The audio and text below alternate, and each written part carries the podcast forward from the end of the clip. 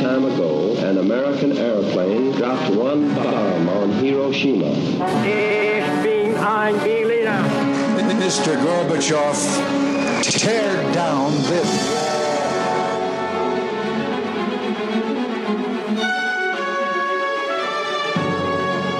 The American people, I think, is good people. They are. They have not to charge with the guilty. Welcome back to the Cold War. This is episode 248. Tits McGee, I'm still, Nice. we're still talking about Iran. We're talking about oil. We're talking about Operation Ajax. Yes, we is. And at the end of the last episode, we introduced the man known to Iranians as Eminem, known to the rest of the world as Mohammed Right. Mossadegh, known to British Petroleum on their website as just Iran's prime minister, because they don't want to don't want to mention names. Cop number three, like in a play. Just just give him a descriptive. Yeah, we don't. yeah, yeah. It doesn't really matter who he is. Now, Yeah. Mossadegh, uh, we talked about this in the early part of this miniseries. Uh, in the 50s, Mossadegh was Mhm. hugely famous, Times Man of the Year uh, at one point. Yes. Yeah. Taylor Swift, famous. Yes. Yes. He had the best Just PR you needed team a reference. you could hope Yes. for. and he was he was considered a diehard believer in the rule of law. Yes. Shame on him. which put him on a collision course with autocrats like Reza Shah. He also was all about Iranian self rule, making him public enemy number one for the Anglo Iranian Oil Company and the British. He Yes. wasn't just against them, he was their kryptonite. He, yes. he was an absolute believer in self rule for his people, like Fidel Castro was in Cuba Mhm. at the end of the 50s, Ho Chi Minh. uh, Ho Chi Minh had been in Vietnam. Mao Mhm. Zedong was in China. Mhm. Uh, you know, he was one of these guys who really believed Yeah. that the time had come for his people to pull out all stops to make themselves the ruler of their own lands, What their own money, What a- creator of their own laws, without the influence of Yeah. the colonial powers. I think the British might say assistance, but it's just a word. But yeah, no, it, it's time. They, they've been at this for a couple of hundred years. They got, you know, they got rid of the Shah. It's now time. It's time to do it on their own. So, if anybody should be getting forty-six thousand pounds a year, it should be the British for extrapolating, ex, ex- for extracting the oil. Most of it should be going to Iran. That's clearly not the case. And you're right. This guy is literally the antithesis of everything that we talked about on the last episode. And he is I don't know if he's fanatic, but he's committed. He's passionate. And this is his life's work. He was David to Anglo Iranians Goliath. He had like a that. Yeah. that was filled with nationalism. Oh, sorry. and law books. Yeah, yeah, that's right. he wasn't just a thorn in their side, he was a full blown existential threat Yes. to them, and they knew it. Now, we're going to tell a little bit of the story of how he came to power, and it's maybe not what you expect. He was actually born into the Iranian elite. His Yeah. mom, Yeah. Najm al Sultaneh was a Qajar princess. Not bad. Her family had produced governors, cabinet ministers, and ambassadors. His dad, her second husband, was Mhm. Mirza Hedayatullah Vazir Daftar. Take your word for it. Uh, like all good marriages, he was 40 years older than her, her when they got married. I miss those days. Oh, was this on? Shit. Okay. Now go ahead. Yeah, yeah. He's, he's an important. He's, a, he's from an important clan, and for twenty years, not twenty days, not twenty weeks, for twenty years, he was Nasir al-Din Shah's finance minister. So you're right. This guy is literally. He's kind of like FDR. He's born amongst the elite, but he doesn't give a shit about that. We need to liberate our country, and all you sons of bitches better help me, or I'm going to turn my back on you. I don't give a fuck what your pedigree is, and that he's going to run into that over and over again uh, before the 1950s. His father died when he was still a boy uh, Right. from the cholera epidemic that was running through the country at the Mm. time. But yeah, he was Muhammad was basically born with a silver spoon in his mouth. He landed his first government gig at 16 Who as the do- chief tax doesn't? auditor for Khorasan, his home turf. Right. Well, not because he was a prodigy, but because those jobs were typically handed down from father to son. exactly. Like in Yes. the Renaissance show, we've talked about the guilds. Mhm. And, and, and we know in Rome, you know, going back to the good Oh, old yeah. days of Augustus, the job of tax collector was typically privatized, it was outsourced. farmed out. You had people in, particularly in a large country, and Iran is a fairly large country, Mhm. you would have people who had responsibility for tax collection of a district, Right. and they would go around and figure out who owed what. It wasn't a centralized government function. Yes. You had people in each area that had the business. I'm the tax collector. I have the tax collected business. Yes, my family business. area. Yeah. It's a family business. That's Yeah, right. So I you like collect the money, you you you take your cut, and you know if you're Yeah. clever about it, your cut can go up or down. And you know how much you charge people and what they what you decide that they have to pay is up to your discretion to a large extent. And then you send what's left over to the government. So that was his like his father had had that job, even though he was the finance minister, he was also a tax collector, got passed down to Muhammad. Right. And yeah, No, just just real quick, and and and you you're gonna the, the listeners, dear listeners, you're gonna pick up on this. But this kid, 16 year old kid, obviously because he's born uh, into wealth, he's well educated, he's well read, kind of like how I'm like naturally charming. The the the concepts of law makes sense to him. It- it's something he just gets it. Taylor Swift gets music, I get women, women get me, and he gets the law. So he's not just some spoiled little kid. He's the real deal. He's 16, but he's he's legit. He really knows what he's doing, and he is concerned about his people. He is a patriot, so I imagine he's not ripping people off left and right because that would hurt his own country. And he's an interesting combination of his parents, as most of us Mm, are. Like yes. his mother, as a princess, had a love of luxury, hmm which he doesn't seem to have inherited. Uh, but his father had a very stern sense of morality There we go. as a finance minister and- Yes. and, tax collector. It's important. Good point.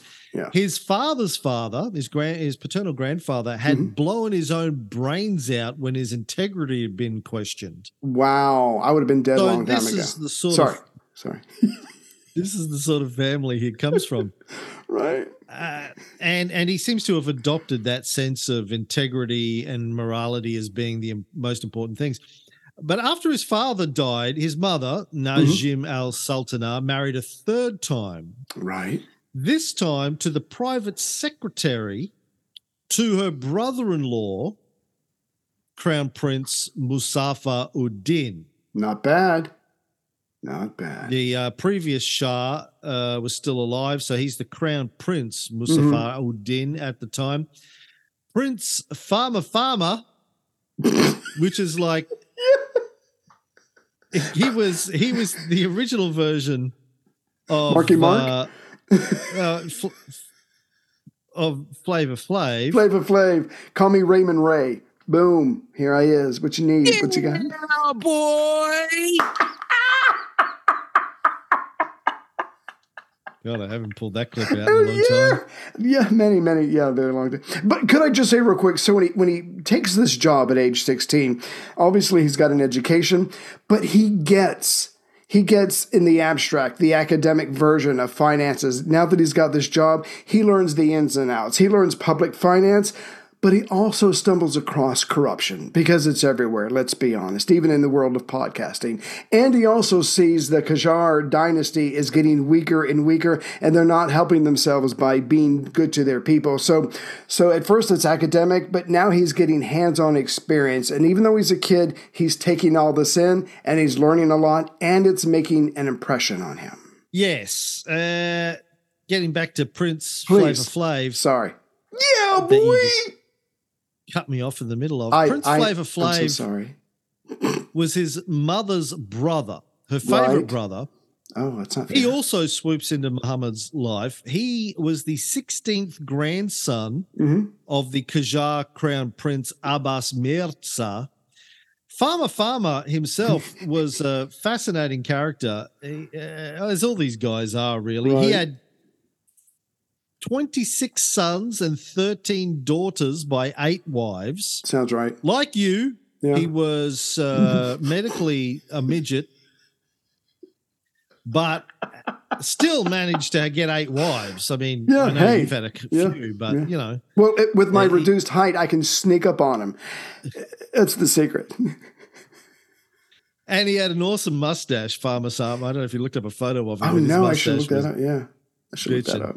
You could, you could, you could hide in his mustache for Right. weeks, and you wouldn't get discovered. You know, I like that. Yeah, People used to do that all the time. They just climb into his mustache. I'm just gonna do a handlebar Uh, mustache. Go ahead. Sorry, sorry. Farmer Farmer had an interesting life. He's uncle by marriage, son in law, and second cousin to the Crown Prince Muzaffar ud Din. Mm-hmm. So when the Shah Nasser ud Din gets assassinated and the Crown Prince Muzaffar becomes the Shah, Mm-hmm. uh, Farmer Farmer ends up with a really good job, and Muhammad's mother, Najim, is in the center of power in Iran. Nice. She's basically the Shah's sister in law. Her hubby is his right hand man, his private secretary. right. Her brother snags the war ministry. And he's bad. also, I think, a tax collector and is in a different in, in the region where Muhammad's father was. Gets passed on. I think when Farmer Farmer becomes the war minister, the job of the tax collector gets passed on to Eminem. Right. Um, so like Eminem grows up really in the middle of things. He's not just Yes. some guy from the burbs. Yeah. burbs. Yeah. his his mother and his uncle are really closely connected Yes. with the royal court. He's deep, deep, dick deep in the royal court, balls deep in the royal court growing up. And so he, he not only gets a good glimpse of how fucked up the whole thing is yes. and Yeah. the corruption uh, involved in in the negotiations with the British, Mhm. the British control over the empire, but also how Persian politics works, the shark-infested waters of Persian politics. He's getting a, a playbook on how to navigate that, both from his uncle and his mother. Yeah, I've got to imagine that the subject of politics was nightly discussion at the dinner table. Like I said to Heather the other day, "Oh my God, did you hear about Kevin McCarthy?" She said, "What? Who?" I said, "Never mind. This conversation's over." But in this household, you have to imagine the major events going on in the country, the the subject of politics, the alliances, and all this. That was probably daily fare for him. So again, he's growing up in a peculiar type of family. And like you said, the mother, his mother, she's at the center of a spider web that is all about power and influence and prestige. When he was only 15, Eminem got a fancy title from the Oh, Shah, Right. Mossadegh al-Sultaneh. Which his mother means was Najim al Sultaneh. Sultaneh. It basically means, "Hey, I'm a big fucking deal." That's what it translates as. Um, it means actually verifier of the Sultanate. Oh, okay. Uh, now, keep in mind, I think Yeah. we've mentioned this in an earlier episode. Iranians at the time didn't have European style last names, surnames, Right. Right. because you didn't need one. You were just uh, Ray, son of Yeah. Ray. Yeah. You know, that's it. You keep know, it simple. that's Ray. Yeah, that's Yeah. all you need to know. that's all I got. What's your Yeah. name? Ray, son of Ray. Oh, that Ray. As opposed to Ray, son of Jim. So, or which became Sonny Jim, but most people don't know that. It's just it's trivia. Don't worry about it. But if you became important to the crown, you were given a title. Oh, So people could differentiate you from Ray, son of Ray, and the other Ray, son of Ray, Yeah. guardian of the snakes. Uh, oh, right, he's that guy.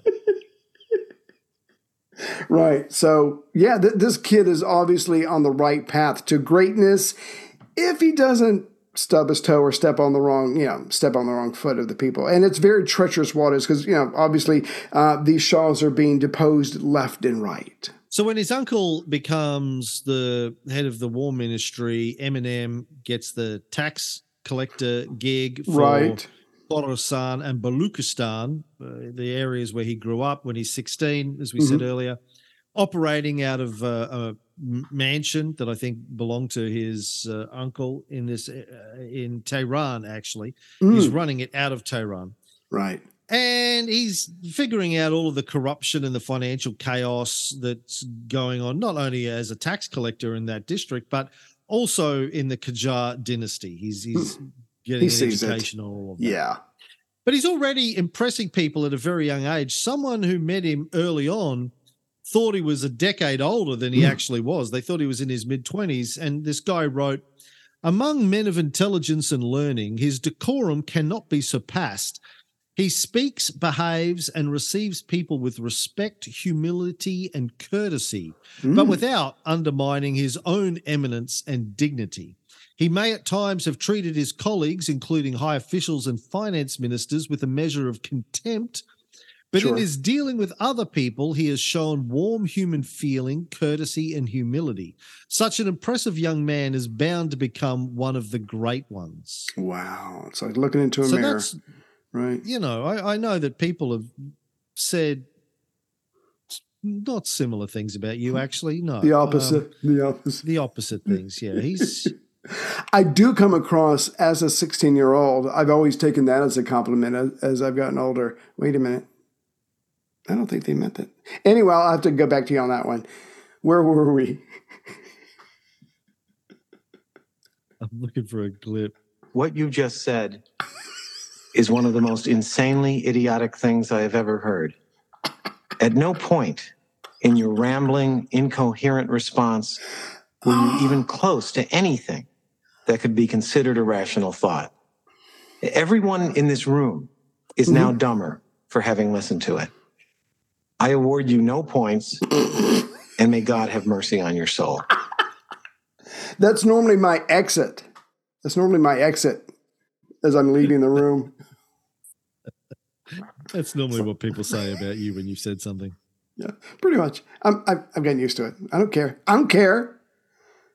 No, but here's the thing Eminem also used his position to his advantage in these early days. He's not a dummy. Right. Uh, and he's got access to money. He's got access to inside deals. So by the age of 25, Mhm. he'd actually acquired several properties around the country, which brought in a revenue over and above his income as a tax collector oh. that allowed him the freedom to go and travel and study abroad and to not have to worry about work. So, a bit like a famous podcaster, he can, you know, what if he doesn't like the I- the, the the job, Get up and leave, go, yeah. You know what? my jet's Go right over fuck there. yourself. Yeah, that's right. Yeah, yeah. I don't need this shit. I don't I- need you. I don't need this shit. I can pack my bags, Right. show me the money, yeah. uh, and just walk out. I got my own, yeah, I got my own camel. Yeah. I got my own jet. I will get on said camel to said jet and fly away. Fuck you.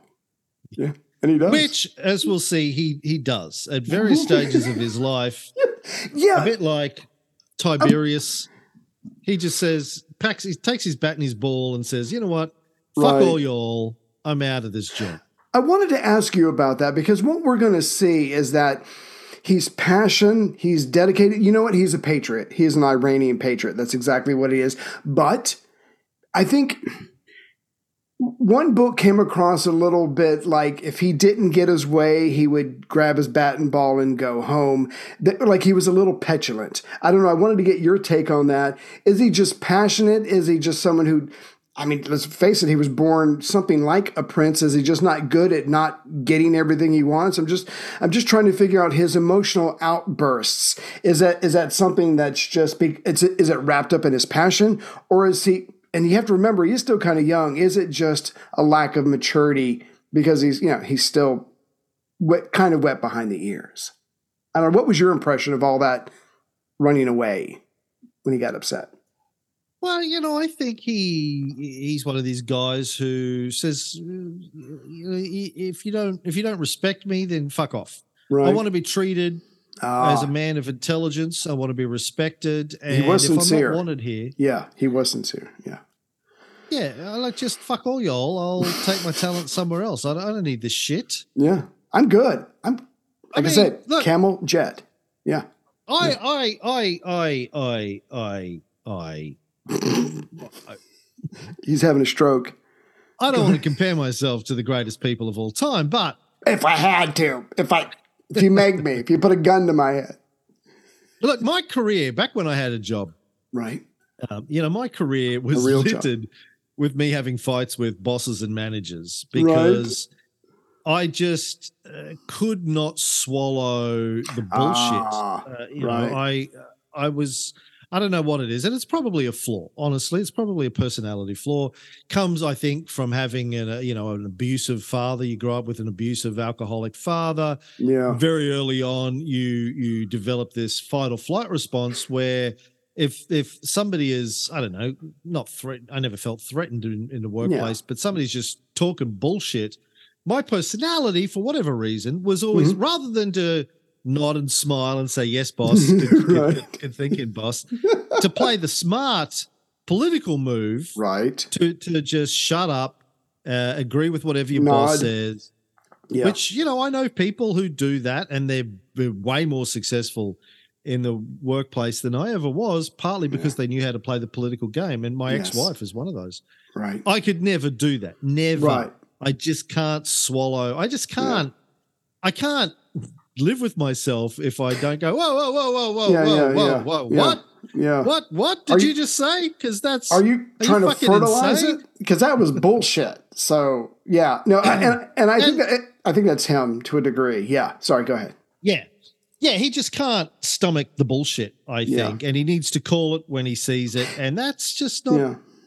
you know, a smart career move. But, But- it's a but he does care. I mean, it's literally the life and death of his country. This is not something he probably thinks that he can afford to lose on. He's got a goal, he's got a dream, and he wants his people to, the other Iranians, to care just as much as he does. And he's passionate about this from a very young age. He was a kid during the Tobacco Revolt.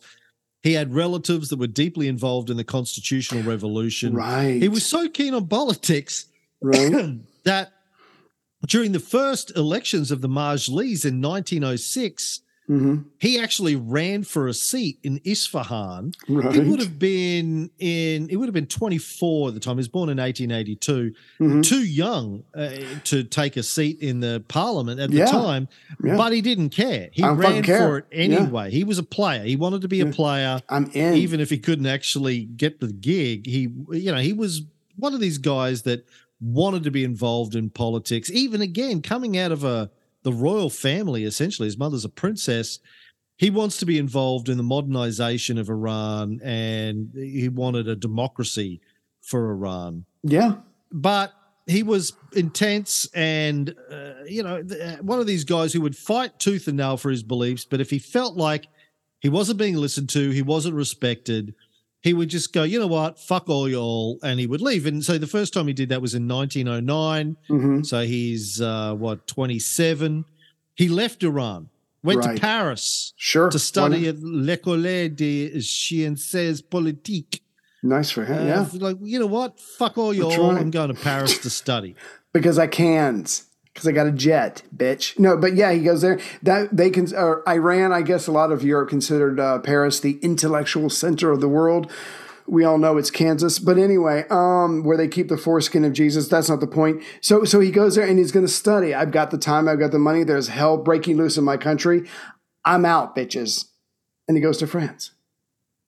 And another interesting thing about this, uh, you know, when you think about Ho Chi Minh, who spent a lot of his life in exile from his own country, Yes. looking at it from afar, thinking about it from afar, Mhm. living, working, studying in foreign countries, uh, thinking about what, and he, I think he spent a lot of time in France as well. I know he's in Russia for a lot of his life, but I Right. think He was definitely in Paris. Yes. France, Yeah.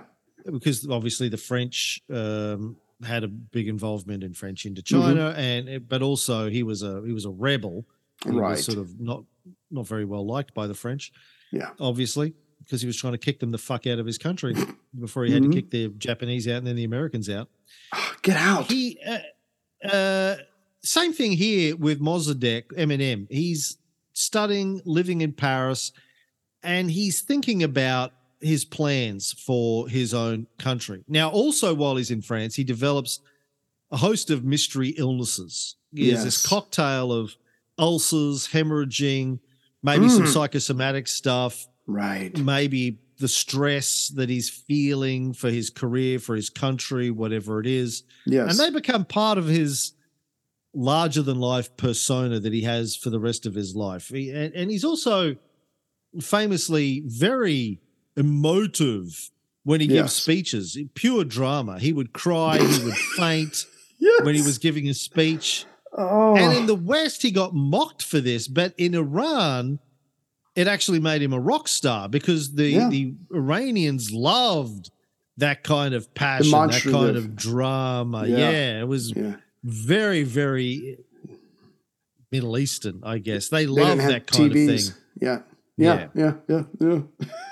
no, but but he's but he literally he wears his heart on his sleeve that never changes. Yeah, and other you know because if you go to London and you're publicly emotional, hell, even today they simply don't do that. You know, and and so certainly back then it was going to be considered a weakness by his political enemies. But you're right, he's absolutely he's celebrated for it in Iran. This is not something that holds it back. Now the health stuff, that that's some serious shit. And like you said, I don't think they ever nailed it down, but he's got to factor that in as well. So his health is affected by going to Paris to the point that he is going to have to head back home after about a year um, because he's, he's got to be someplace and he's got to rest and he's got to recuperate from whatever ailment is giving him a hard time. So he goes back to Iran, and then after World War One breaks out and the British take control of Iran again, Right. Muhammad Ali Shah gets the boot. Eminem goes to Switzerland this time, where he gets his law doctorate in 1914, the first Iranian No ever to get Yeah. a law doctorate in Europe. Right. He even considered becoming Swiss for a while and just leaving Iran altogether, but the country keeps pulling him back. So after World War One breaks out, the country is a hot mess of political turmoil, yes. foreign intervention. Mossadegh goes back to Tehran and starts teaching law in Tehran. He wrote a book, Iran and the Capitulation Agreements, where he argues for uh, a legal system, an even-handed legal system in Iran, something Yeah. you know, like Napoleon's legal system that they had in France, Right. something that wouldn't bend over backward for foreigners. He's still a relatively young man here, but he is preaching for better standards of law inside of his country that is going to be a better deal for his people Absolutely. and keeps the foreigners on a very tight leash. Here's an idea the law applies to everybody the same. Shock gasp, because that's not the point of power. The point of power is that you don't get told what to do. You don't have to be limited in your actions and your words because you have the power, whether it's military or financial, to hurt someone who tries to hurt you. And he's going, no, all are equal before the law. That's a hell of an idea. And when he does come home, his uncle, Farman Farma, uh, becomes prime minister, and he says, You know what? I want you, Eminem, to be the minister of finance. And you have to respect this. Mossadegh goes, You know what? I, there's a part of me that would love to do this because I want to get involved in government. But if I take this job because you ask me, people are going to think they're not going to take me seriously. I got it because of family connections, whatever. I, I, I thank you, but I cannot accept this position. I think most of us would have jumped on the bandwagon and, and taken the cushy job, but that is not who Mossadegh is. Am I right? So So he Yeah, he he turns it down, but then in 1917 his appendix goes rogue. He has to get it pulled, and while he's recovering, they toss another job at him, deputy finance minister. By this time, Farmer Farmer is out of out of the job. Farmer Farmer's career was kind of messy. He was accused of conspiracy to overthrow the Shah at one point. He goes into exile. He comes All back. over the place. up and down. But Yeah. yeah. Yeah. But uh, this time, Mossadegh didn't feel like it was family connections that were getting at the job. It wasn't going to look bad on the resume. Yeah. So he takes the job as deputy finance minister. And his mum kind of pushed him into Yeah. it as well. You need But this. he didn't exactly win friends at the new job. He gets straight into it. He starts digging up all sorts of corrupt crap. Fuck. Right? Yeah. And he wanted heads to roll. yes. And he's really, uh, he's on a mission from God to clean up. And these aren't Iranian. Iran. these aren't British heads he wants rolled. He wants these are Iranian. I'm sorry, Cam, but these are Iranian heads. He's like they're guilty. I don't give a fuck who they are, where their family is from. They broke the law. They need to be done. Believe it or not, he doesn't stay in the job too long. Yeah, the elite get rid of him. So he goes back to Switzerland. Yeah, Classic Mossadegh move. He'd rather Right. go down in flames for something he damn believed right. in than make dodgy deals. So he's Yes. like, fuck all y'all again, leaves the country. he's the kind of guy who walks away from the table if he doesn't like the game. He's in it for the long haul, Yeah, but he's only going to play if he can play his way. No half measures, no compromises, pure, unfiltered idealism. Like you've really Yes. got to respect this guy. He's he's willing to just burn all of his bridges yeah, for his yeah. vision of an Iran that you know has self determination and isn't Right. corrupt, et cetera, et cetera. Well, not only is he mad at the people, the Iranians who broke the law, he's mad at the other Iranians who will not stand up with him, beside him, to punish these people. So he's just blanket pissed at everybody. And like you said, heads back to Switzerland. And he's in Switzerland in 1919 when he reads about the famous Anglo-Persian agreement that we talked about in the previous episode, basically Yeah. reduced Iran to the status of a British protectorate. Mhm. This is after the Russians pulled out, so the the the communists take power and 19, the Bolsheviks, that is, take power in 1917, 1918. They pull out of Iran and the British swoop in and just take the whole thing over. He's outraged, but all he could do from Switzerland was protest, according to one of his biographers. He talked and corresponded with other prominent Iranians in Europe, published leaflets, and wrote to the League of Nations protesting against the agreement. He even traveled to Bern for the sole purpose of having a rubber stamp made for the Comité de Résistance des Nations, in whose name the anti agreement statements were issued.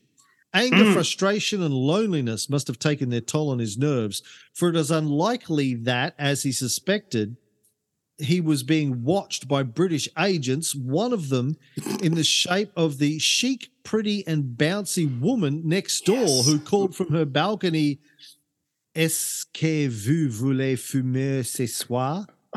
Uh, like, voulez-vous coucher uh, avec moi? Uh, Yeah. Do he's you want to smoke tonight? Yeah. She called out to him. And he replied to her, Pardon, madame, je suis malade, je suis très occupé, je suis fatigué, excusez-moi, je ne peux les trompe.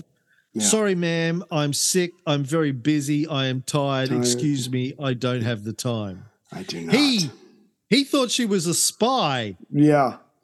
She a just wanted some dark spy, meat. A, a honey trap. Right. Sorry. Was that wrong?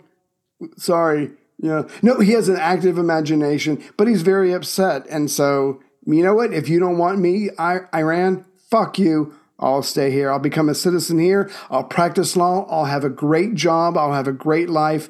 Fuck all y'all. That's what he's going to do. He's going to stay in Switzerland.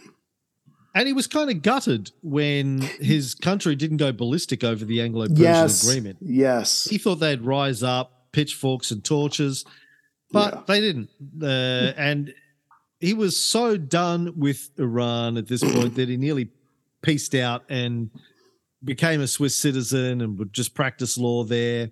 Yeah. But had some immigration hurdles and the that didn't work out. So then he thought about starting an import export business. Uh, he was going to call it right? The first of all, um, Stan and Barry were brought in. They're like, uh, "There's only one name. There's only one name. Vandelay Industries." That's not the problem. The problem is if you take that name, you have to hire Kramer to answer your phones. And I got to tell you right now, that's not going to end well for anybody. It's a package deal, though. But that that was the that's what they told him. Yellow. What delay industries? Way, way off. Well, yeah, yeah, that's the right number, but this is an apartment. What? I'm uh, I'm here to see Mr. Art Vandelay. What does he do? He's an importer. Just imports, no exports? He's an importer exporter. Okay. Importer, Export. exporter. That's right. But even that, like for George, doesn't really work out because he gets a bigger and better deal. Yeah, the locals in the province of Fars beg him to be their governor. Mhm. They offer to pay him a shit ton of money, and Mm-hmm. he's like, "Fine, I'll do the job." This is like you, you said to me when we Right. started working together all those years ago. Look, Yeah. I'll do the job, but I don't want your money. I don't. I don't. I don't need any money for this. I'm doing it for love. Yes. doing it because I want to do it. I don't need your money. Please keep no. Put your hand. I'm going to tear it. Take your hand out of your pocket. Just keep your money. I don't want you. I don't need it. I don't want it. I'm here for the love of history. That's like why. when I'm- your wife tried to pay for your health insurance. You were like, Right. no, no, no. I don't. I don't no. want your You- money. I don't you need keep your it. money. You keep it. You it. keep if it. if I I, die, it. it. will be have Yeah. been worth it. So yeah, and don't and don't, no funeral. Just cremate me. Just take me out in the yard, pour some gas on me, light me up. You know, a coffee can. I don't know, and just Throw put me, in a place of body in the river. no, Let the animals eat me. as I've told you often. whatsoever. As I've told you often, Heather, eat me. Just let Eat the me. animals eat me. Anyway, where were we? So Reza is in power at this point. He tries to put Mossadegh's skills to work, but Yes, these two guys don't get along very well. oil and Uh, water. Yes. Uh, Harris Riley. Right. Mossadegh is too honest. Like Reza's, we've talked about, like Reza was a smart guy with a lot of skills, politically astute, Yeah, but uh, Mossadegh was way, way sterner, uh, way more interested in yeah, g- uh, democracy than Reza obviously is because he makes himself the Shah. damn Reza right. does deals with the British because the British put him into power. Mossadegh's like, fuck all of that shit. he pisses off Reza and his crew. So he walks away from the administration and gets himself elected to the Majlis. Damn By right. 1924, 92 to, to 12, he's like early 40s. hmm He's all in on politics. Yes. He's got a deep read on Iran and the future and its issues. Most of their problems he blames on foreign vultures, but he's a lone wolf. He's pissing people off, even in his own social class, because he wouldn't bend the rules for them. right. He's he's really a straight arrow. This guy, yeah. he is intensely passionate about rule of law, self rule, getting mm-hmm. rid of the foreign vultures, and the fact that he he was right. He's one of these guys Yes. who believes in himself and like fuck anyone who isn't on board. Honestly, What what I liked about him was when he walks away from the government, and he actually he actually walks away from several positions in the government. He walks away, so he runs for the Majlis. He's elected, and so now he's beholden to no one. Fantastic! No one can cut me at the knees. This is great. However, like you just said, he is constantly pissing off everybody around him if they don't meet his very exacting standards. He is the straight line that never wavers and that just pisses everybody off. And so even then, he's having a hard time. But for some, for you know, for the average whatever that might know his name, they're inspired by him. But it takes fellow politicians, as Kenneth McCarthy, uh, Kevin McCarthy will tell you, it takes fellow politicians to cover your back, and he doesn't have that many allies because he will not play the game. and he he not only will not play the game. Anyone who criticizes him, he will Oh, straight up call them scammers and Yes. idiots Yeah. In Fuck public and to their yes. face. Yeah. He's Fuck like- you. yeah. And you got to, if you've never seen a photo of this guy, you got to see it. He looks like he actually looks like a Disney animated villain from I don't know Aladdin or something. Right. Prince Jafar or one of these guys. Right. He's he's got these large, dark, deep set eyes, a big sort of hook nose. hmm He was tall and skinny, hunched over, long Yeah. face, very you know interesting looking dude, and and got criticized or made fun of a lot for how he, he was mocked a lot for how he looked, particularly later on as he becomes more prominent and powerful in Western media. They love drawing cartoons of him and Mhm. mocking him because he looks like a, a vulture or something like that. Yeah. Droop a very arresting guy to look at, to listen Yes. to. In in in your presence, he, he would make you feel inferior hmm just because of his intelligence, his ethics, his morals, his manner of speech, Yeah. the whole. Oh, yeah. the whole kit and. Full package. But he's this huge human paradox. He's part patriot, part outcast, Yes. always just a thorn in the side to everyone around him, even his, you know, politicians, family, the British, Right. everyone hates this guy except the people who Yeah. keep electing him and offering him jobs They to love come him. and run this and run that. Yeah. They they do. They love him because they believe in him. They he either pisses people off or he inspires them. Well, he's like a badger with a hangover. I mean, he's a pain in the ass. You know what you do with people like that? You point them at the British. You point them at the foreigners. Yeah, he's you, you don't want to hang out with a guy, but if there's anybody that's going to stand up, if there's any Iranian that's going to stand up to the British, it's going to be this guy. And so the people love him. There's this one uh, biography on him that I was reading that described his first appearance in the Majlis Right? this way. With his droopy basset hound eyes and high patrician forehead, That's what I got. Mossadegh did not look like a man to shake a nation. To his Mhm. mind, the parliament was the only mouthpiece of the people of Iran. No matter how rigged the election or how corrupt its members, it was the only body that did not depend for its power either on outside influence or on the court, but on the authority of the constitution. The Majlis became his soapbox. Elected to it time and again by the people of Tehran, he used it to denounce the misconduct of the British and the Russians and later the Americans. When he said the Iranian himself is the best person to manage his house, he was stating not only a conviction, but a policy that he was to pursue with unwavering purpose until his picture had appeared on the cover of Time magazine and he had thoroughly shaken the foundations of the world's oil establishment. Damn. Although Mossadegh championed Iranian self determination, he had little faith in his fellow deputies, and few escaped the lash of his tongue. He accused them of cowardice, of lacking initiative, and worst of all, being unpatriotic. His fulminations at the podium were both frightening and theatrical. Gesturing wildly, his hand unconsciously wiping away the famous tears that sprung unbidden from his eyes at times of nervousness or rage, he pilloried his listeners with the righteousness of a priest who suffers with his victims even as he unmasks them. Distinguished, highly emotional, and every inch the aristocrat, he believed so totally in his own country that his words reached out and touched the common man. Mossadegh was Iran's first genuinely popular leader, and he knew it. Nice. Well, that pretty much encapsulates uh, everything we said. Now, here's the thing. So you got this guy. He's a pa- he's passionate. He's a patriot. He's very emotional. He's got the support of the people, maybe not of the government. And if Iran's problems were just domestic, he could probably use that love, support of the people, and ignore the politicians because he's going to be backed nine times out of ten out of the people.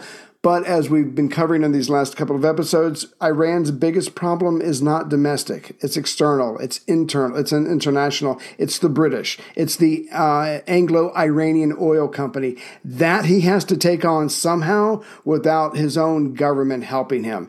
But again, even though it seems impossible, this guy is all about the long game, the long odds. It doesn't matter. This is his life's work and he's not going to give up or stop anytime soon.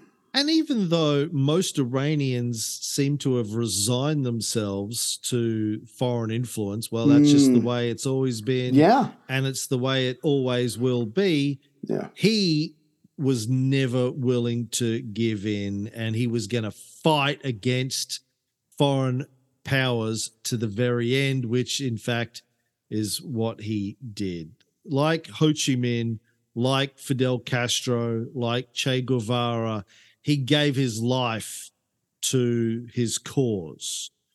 And we will continue that story in the next episode.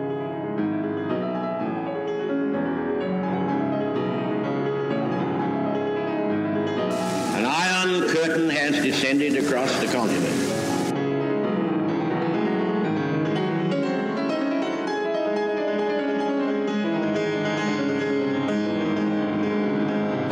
Soviet military buildup on the island of Cuba. The purpose of these bases can be none other than to provide a nuclear strike capability against the Western Hemisphere.